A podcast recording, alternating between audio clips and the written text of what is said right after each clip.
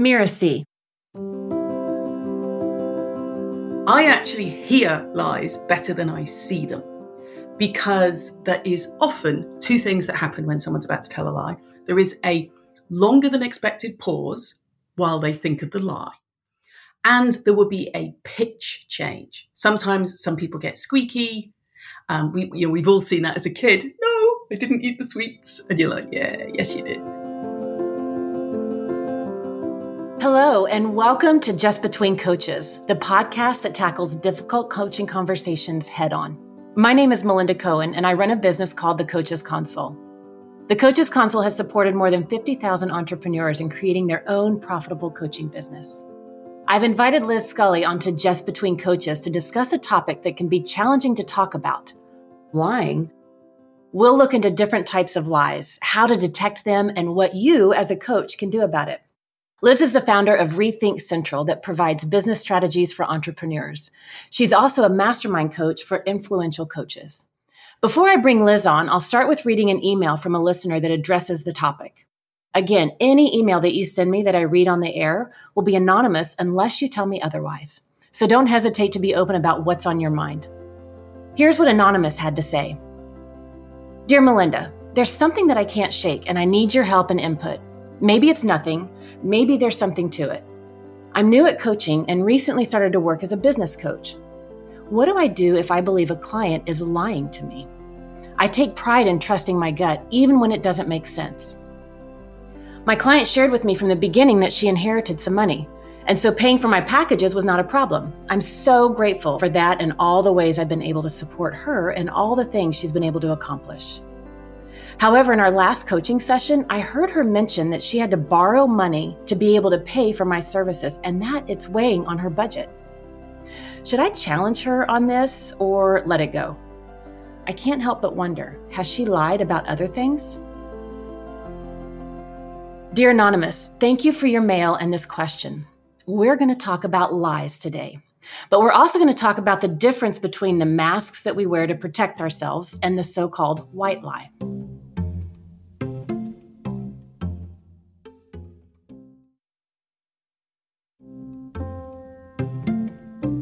Today, I invited Liz Scully onto Just Between Coaches. Liz is a business strategist and a mastermind coach and knows business can be ridiculously fun as well as highly effective. She's Irish, nomadic, and is as confused as everyone else why she has an English accent. Welcome, Liz. It's lovely to be here. Thank you for having me. Liz, you have a fascinating background. Could you please tell us a little bit about yourself and your path to what you do today so the listeners they can just get a feeling for who you are? Absolutely. So I'm a business strategist now, but my background is in film. I worked in animation for visual effects for 20 years, producing big Hollywood things getting blown up stuff, which means that I'm aware of horrendous deadlines, lots of stress, how to manage big groups of people, and crucially for today's conversation, the subtle nuances of the way our body maybe tells us the truth when what's coming out of our mouth isn't actually true. Ooh, I love that. Now, I am excited to dig into this subject of lying. But first, I know that you've been trained in lie detection. Tell us about that and how that came about. Absolutely. It's something I've always been interested in. Um, it's the work of Paul Erickson. It is the work that is used as work for the security forces, the security teams, but crucially, it is also used by animators.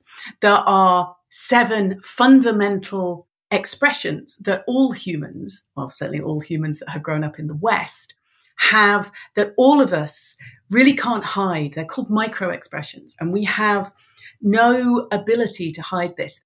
They're emotions like disgust, anger, um, confusion, happiness, we all have them. And we will often just quickly flash them before we actually carry on with our stuff. We have no control over it. It just happens. So as an animator, we studied these because these are very helpful to make natural movement. But once I became a coach, I realized quite how useful it was to be really good at this stuff. So I studied with some CIA and FBI trainers and I did some hostage negotiation training with the, the chap that was at one point the head of the FBI hostage negotiators. And between all of that information, it means I'm very good at spotting lies. And it's fascinating. Okay, that is fascinating and super cool. Like in general, my point of view is, you know, when it comes to lying, a lie is a lie. Do you have a different perspective on that? I, I do. I really do. Because what I learned was that we all lie all the time, continually, about pretty much everything. And there is a lot of different gradations. And obviously, there's big lies like, no, I did not take that million dollars. No, I did not sleep with your sister. Those kind of lies are obvious untruths. But there's all sorts of little lies that we all tell all the time. Of course, I don't mind waiting. No, that top looks great on you. No, you can't tell you've put any weight on. And that kind of stuff we are surrounded by. And what I got from my, my training was that by truly realizing how many people were lying all the time, how often I lied myself, that when you're surrounded by it, you, you can sort of free yourself from the fact that this is absolute truth and this is a lie. So, why do we lie? Because, you know, there's that response. I've done a lot of work with women over the years, that canned response. Oh, I'm fine and you know that fine stands for frantic, irrational, neurotic, and emotional, right? And it's like, yeah, you are so not fine. Uh, so why do we lie? What what purpose does it serve? I, I believe it's social grease. It is what we need to rub along with the other people in community. I mean, to be honest, if you were actually truly honest all the time, it would be quite abrupt. So we have all learned to make those little white lies, the social lies, the, the things that make just life flow more smoothly. For instance, if you ask me out and I say, Oh, I've got something on that night, that's much more polite than actually, I don't really know you. I don't want to spend time with you. And I have a date with some Haagen-Dazs tonight. So I've got, I've already got plans is so much politer. So it just keeps everything smoother. It also sounds like it just keeps it easier for everybody. Like there's no confrontation. Absolutely. But it's also, I think it's a greater truth as well, because that there's there's kind of truthiness and real truth. Because for me to say I can't come out tonight because I'm doing something, it's no less true if what I'm doing is sitting on the sofa. But what I'm telling you is something that's more polite and more acceptable. And obviously, if you, if you did ask me over, I'm totally free tonight, should you require that. So, as a trained lie detector, what are some of those signs? Like you said, there's seven fundamental expressions. Like, what are some of those signs? How can you tell someone is lying to you, especially as a coach? This is where I, I just love this. So, the big thing about lie detection is you can tell something's wrong, but you can't tell what that means. So, uh, for, for, ex- for, example, let me give you the, the classic uh, lie detection example, which is you're standing in a line at the security section of the airport, and a big guy with a gun pulls you out of the line and says, Come with me. Now, that micro expression will flash across your face. And if it is fear or surprise, they are perfectly reasonable facial expressions because maybe you're frightened of missing your flight. Maybe you're frightened of men with guns. Maybe your mum told you to not get into any trouble at the airport and you're frightened of that. But if you flash disgust or humor, then they're slightly out of concordance. It doesn't actually make sense to be in that way. So that's what security people are looking for. And as a coach, that's what you're also looking for. How does your client normally react? Have they suddenly become evasive? Are they not looking you in the eye? Have they suddenly got very, very quiet? Have they started looking down? Or, or there's sort of classic things that we all know. If you put your hand in front of your mouth, sometimes you're sort of inadvertently trying to scoop the, the lies back into your mouth so you're not sharing them. So you're looking for things that don't match from that normal baseline behavior. And so when it comes to lying, and these micro expressions like you talked about some of them several of them you'd either have to be you know as a coach coaching in person or on zoom so you can pick up on some of these nuances. A lot of coaches are on the phone. So how do you hone in on those kind of signals or signs if you're just on the phone with somebody? I actually hear lies better than i see them because there is often two things that happen when someone's about to tell a lie. There is a longer than expected pause while they think of the lie. And there will be a pitch change. Sometimes some people get squeaky. Um, we, you know, we've all seen that as a kid. No, I didn't eat the sweets. And you're like, yeah, yes, you did.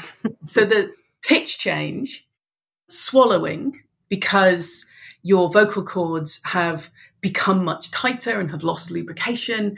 And that feeling makes us swallow. It's the same feeling you get when you're about to cry and the back of your neck gets really hot.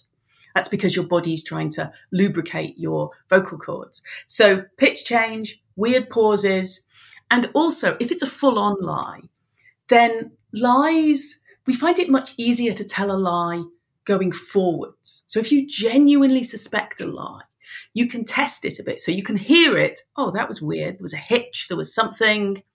So you can spot that. And as I said, I personally spot it much better uh, from a pitch tone. And then once you've asked about that, if people can't fill in the details, then it might be a lie. It doesn't mean anything, but it could be a lie. That's interesting. You know, the the swallowing one, this has been a question that I've had forever. Like I know that that's something and I'm like, okay, there's something there. Like I see that hard swallow.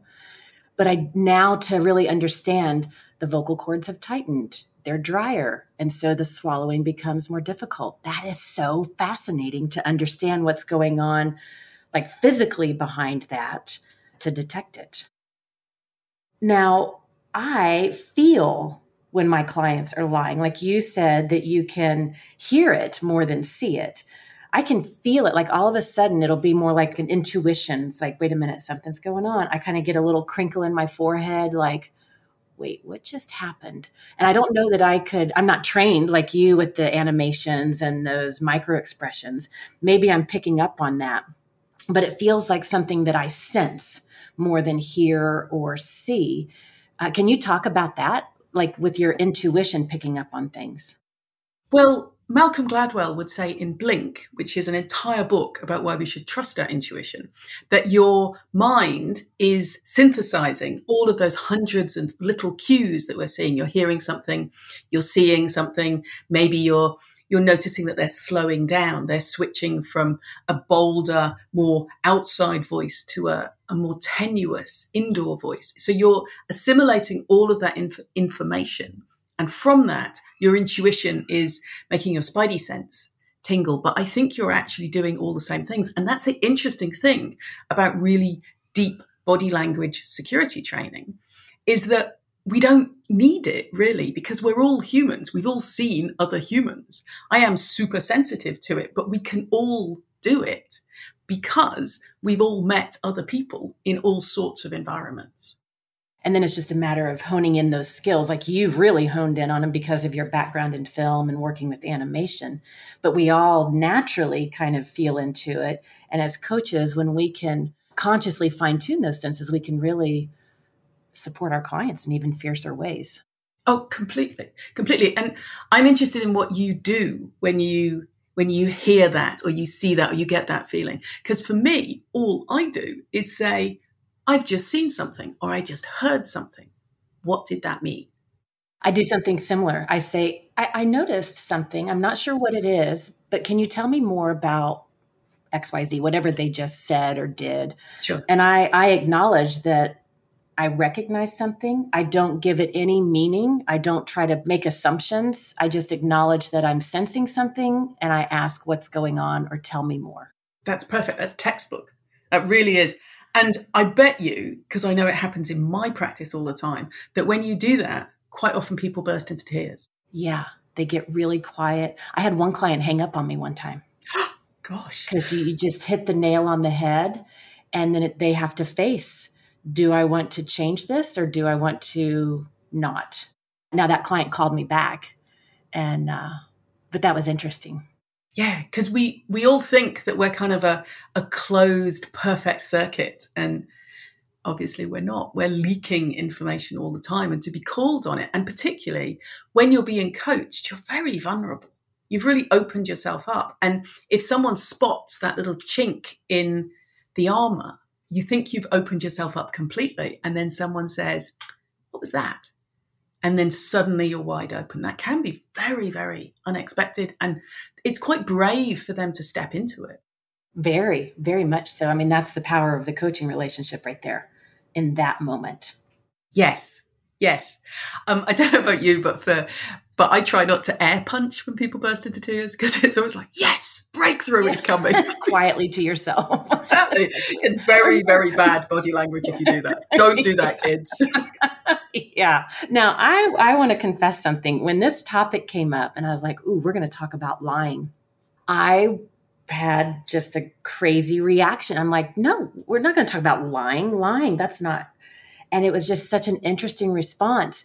I call it coaching around this and i refer to it as as patterns but when we applied that word lying it rubbed me the wrong way and, and it's so fascinating to hear you talk about the distinction between those big obvious untruths or those little lies those how did you call it social grease is i think is what you said that just kind of keeps things flowing smoothly and it's just something that humans do right? And when we're talking about the coach client relationship, I think that it's something to address immediately. But do you think that every lie needs to be addressed with your clients? Like, can you see any reason to not challenge a client's lie or a story that they tell themselves? Actually, I can. I train mastermind coaches as part of my business. And I was training somebody who came to me and said, One of the people in my mastermind it's a business mastermind. We're growing their businesses. Mm-hmm. But every time she talks about how happily she's married, she's lying. Should I challenge her on it? And we had a long conversation. We looked at the footage, and she was indeed, every time she talked about how happy things were at home, her head went down, her voice got squeaky. She had all these strange pauses in her speech. So she was definitely not telling the truth. Is it relevant to her growing her business? Yeah, possibly. Is it the job of the coach in that space to talk about it? Not till she brings it up, in my case. I would say that if she came and said, I'm not growing my business because my life is in tatters and I'm pretending everything's fine, then yes, you talk about it. But if she is simply cracking on everything's fine at home and it isn't, till that impacts her business, which obviously you and I know it is already impacting her business, but till she is willing to talk about it, we can't bring it up, I don't think. Well, that's interesting. And I actually disagree. One of the phrases that I'll use with my clients is how you do one thing is how you do everything. And so if I sense that they're like in the scenario that you talked about, every time she talks about her marriage, everything's fine and happy and great. And if I catch that, I will simply bring it up that phrase. One of the beliefs that I hold is how you do one thing is how you do everything. I will ask my client about that if they agree or can they see the relevancy in that. And then I will ask them or, or acknowledge, you know, I'm sensing this as you talk about your marriage. And I don't think that's true. And because of how you do one thing is how you do everything, I wonder where you're not being truthful with yourself as it relates to your business, where we are coaching, just to see what patterns might be showing up to give them an opportunity to explore that. I absolutely, I absolutely agree. I agree with what I said, and I agree with what you said. But my question for you is: Would you do that in a group situation? Maybe not in a group situation. If it's in a group situation, then I would probably keep it in the group setting about the topic at hand, business in this particular scenario. And then offline, whether a private phone call or online coaching or however I'm coaching somebody, I would reach out to that person one on one to share that noticing and to give them an opportunity to explore that. Yes, I think that's I think that's the key. Now, let's go back to anonymous. And with the letter that Anonymous wrote in in the situation that uh, they've experienced with their client, what can Anonymous do to address the suspicion that the client is lying without attacking her in this particular situation? Any suggestions on that? Well, I think I would just go in with some open questions. So at the moment they said, oh, that I borrowed some money, personally, I would have just piled in with, oh, I thought that was an inheritance. And then get very quiet to, to listen to what they said. Because that could easily be a social lie. I got a loan, but it was a loan based on the fact that I did get an inheritance, and then it's like, and it was just easier to say it was an inheritance. But if it was just the two of us on the call and the client said that, then yes, I would say, oh, hang on. And I would do it immediately with no pressure or value. I certainly wouldn't jump in. I'm sure Anonymous wouldn't either. I wouldn't jump in with a, that sounds like a lie. and I often approach it from the state of being curious. And I will actually use that word with my client. Like if I spot something or sense something, I'll be like, wait a minute, I'm curious about something. I thought I understood XYZ. What I just heard you say was ABC. Did I misunderstand something? Yes, exactly. And I will take it on myself to the way I describe it is to let them save face so that they can gracefully either clear up something or maybe I did misunderstand and I don't want to make that assumption or they can get into alignment or we can see where that conversation takes us. Absolutely. Absolutely. And to Anonymous's second point about is the client lying about other things? I would say almost certainly. Surely. Yeah. How you do one thing is how you do everything. Exactly. Yeah. But I guess my feeling on that is that yes, all humans lie. Therefore, is this person lying? Absolutely. Now let's go back to the scenario. You know, your response was it immediately. If you heard it, you would immediately just kind of jump in, wouldn't be an attack. Uh, I added the word be curious with it, bring it up there. Now, in this situation with Anonymous, it's happened, it's gone past would you have Anonymous go back and address that or just pay attention moving forward? That's a good question. I guess I would probably, if obviously it's it's bothering Anonymous enough to have written in, so I would suggest the start of the next conversation you have with your client. You know, I was thinking about it, and I realised that maybe I've got something wrong. I would definitely go with the same sort of line that you were talking about of "I am a fool. Please educate me." So let's look at lying from a different angle, from the coach's perspective. Are there situations that you lie to your clients? And for what reasons, if you do? Um, yes, I, I, do actually lie to people all the time, but it, you know, in a helpful way. So, um, I, as I said, I run mastermind groups and we have to keep people to time. And one of the things I lie about the most is how much time people have before they have to move on to the next person.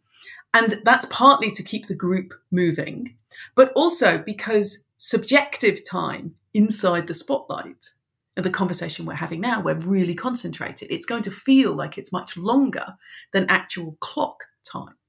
So I consistently tell my clients that everybody in a four person mastermind, everyone will get about half an hour for their hot seat. And what actually happens is the first person gets 40 minutes and the last person gets 25. And I have been doing that for years. And I swear nobody has noticed. Obviously, I've just so blown my cover. yeah, you, we won't tell anybody. Thank you.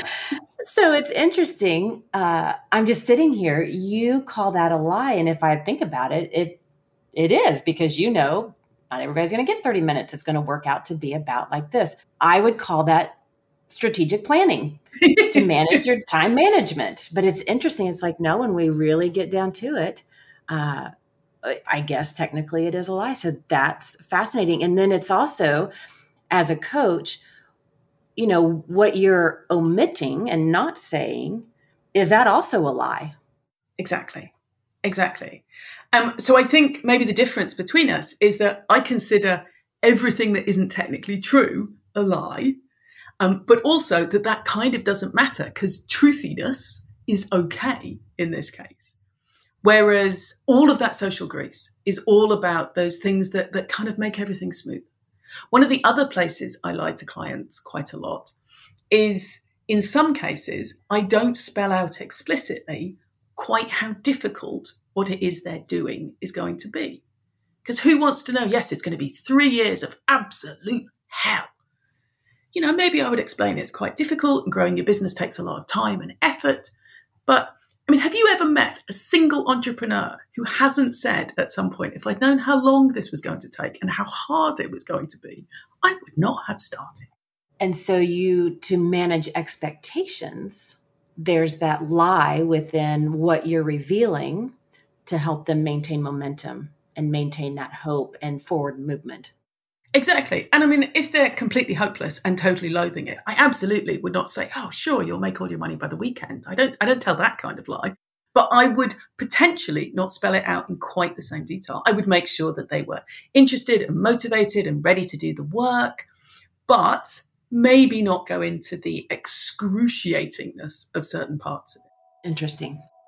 So now, Anonymous, let's summarize a couple of the things that we've talked about today. First of all, the fascinating insight that Liz has shared with us with those, the micro expressions, right? Being able to understand whether you see them or hear them or feel them as a way to process those, but understanding the pattern uh, of your clients and when those patterns change to be able to pick up on it. And you've picked up on that anonymous with your client because you've heard them say something that contradicts. So, looking for the pattern of where things are different. And then understanding that your client might be holding two truths in mind. And what I mean by that is there's the the actual truth and then there's the story that they're telling themselves so that they can keep moving forward and so understanding when it's appropriate to call them out on it or like Liz was saying not necessarily. This is not the time and place for this. This is not the topic. This is not the coaching that we're doing or the setting that it could be done in.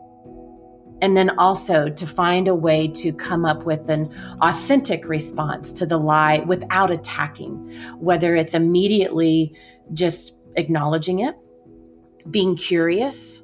You can use those coaching skills of reflecting what you heard and then asking them to expand on it and that means that you have to dig deeper into your coaching skills. That's your responsibility as the coach. But don't fall into the niceties just for the sake of keeping a client because they're paying you and that's great and you want to keep them longer. Liz, is there anything else that you want to add to just to kind of summarize everything that we've talked about today for Anonymous?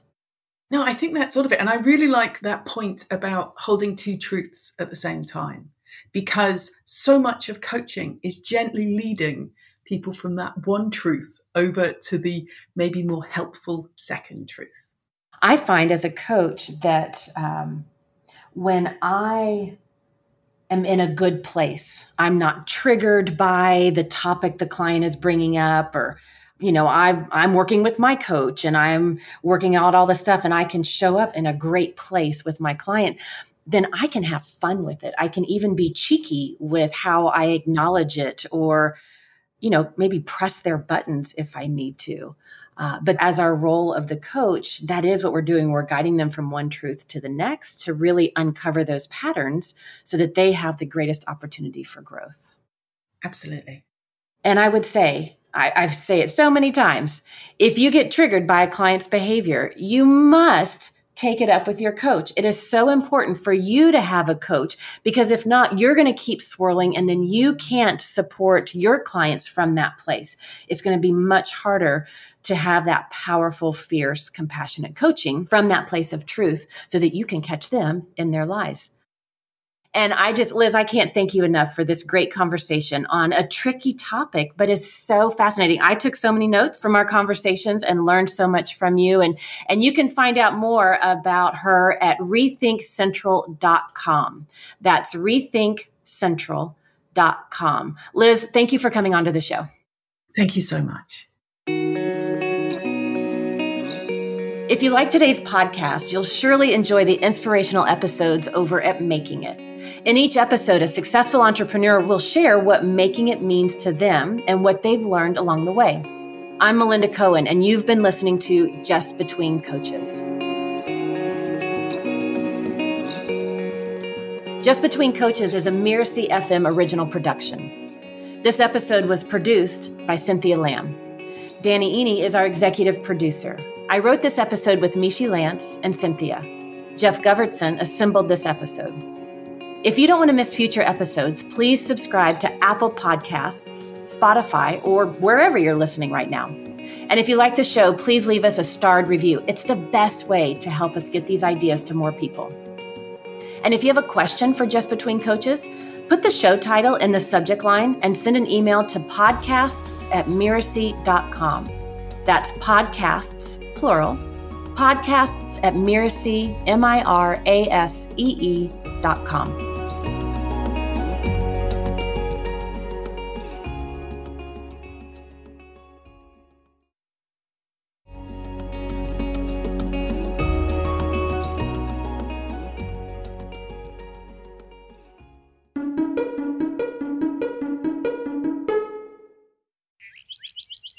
Mirasee.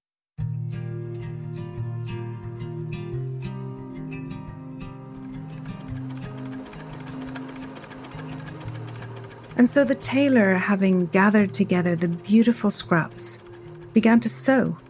He stitched and he sewed, and he sewed and he stitched, and by the morning time, he had made himself a beautiful coat. Now, when he wore his coat into the market, everyone admired it so much that the tailor decided to wear the new coat everywhere. And that's what he did. He wore it and wore it and wore it until it was all worn out. Or was it?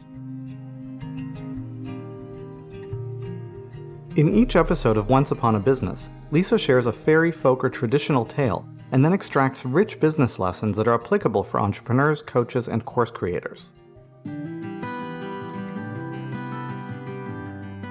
Stories always take us on a journey from one place to the next. Sometimes this journey is literal, sometimes it's metaphorical, but always we find ourselves transformed. This story, The Tailor's Coat, originating from Europe, takes us through a literal transformation of the pieces of cloth, and yet somehow teaches a powerful lesson. It does speak to a common entrepreneurial journey Many of us start out working for someone else and give them everything we've got. Perhaps the tailor finally deciding to make something for himself is similar to the entrepreneurial desire to begin to create a business for ourselves. We take the scraps, the skills that we've developed, the experience that we've gained, and we launch our own business. I think it's an incredibly important skill for an entrepreneur, for anybody running a business, to be able to know that creating something out of nothing is always possible.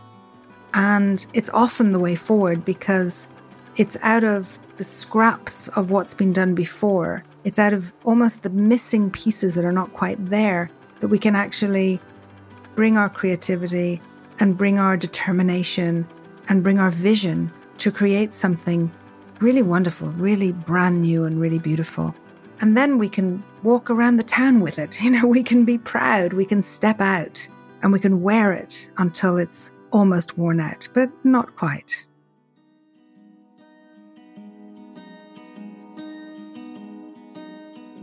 To hear more of Lisa's stories and learn the deep lessons they carry, make sure you subscribe to Once Upon a Business wherever you get your podcasts. We'll see you every other week with a brand new episode.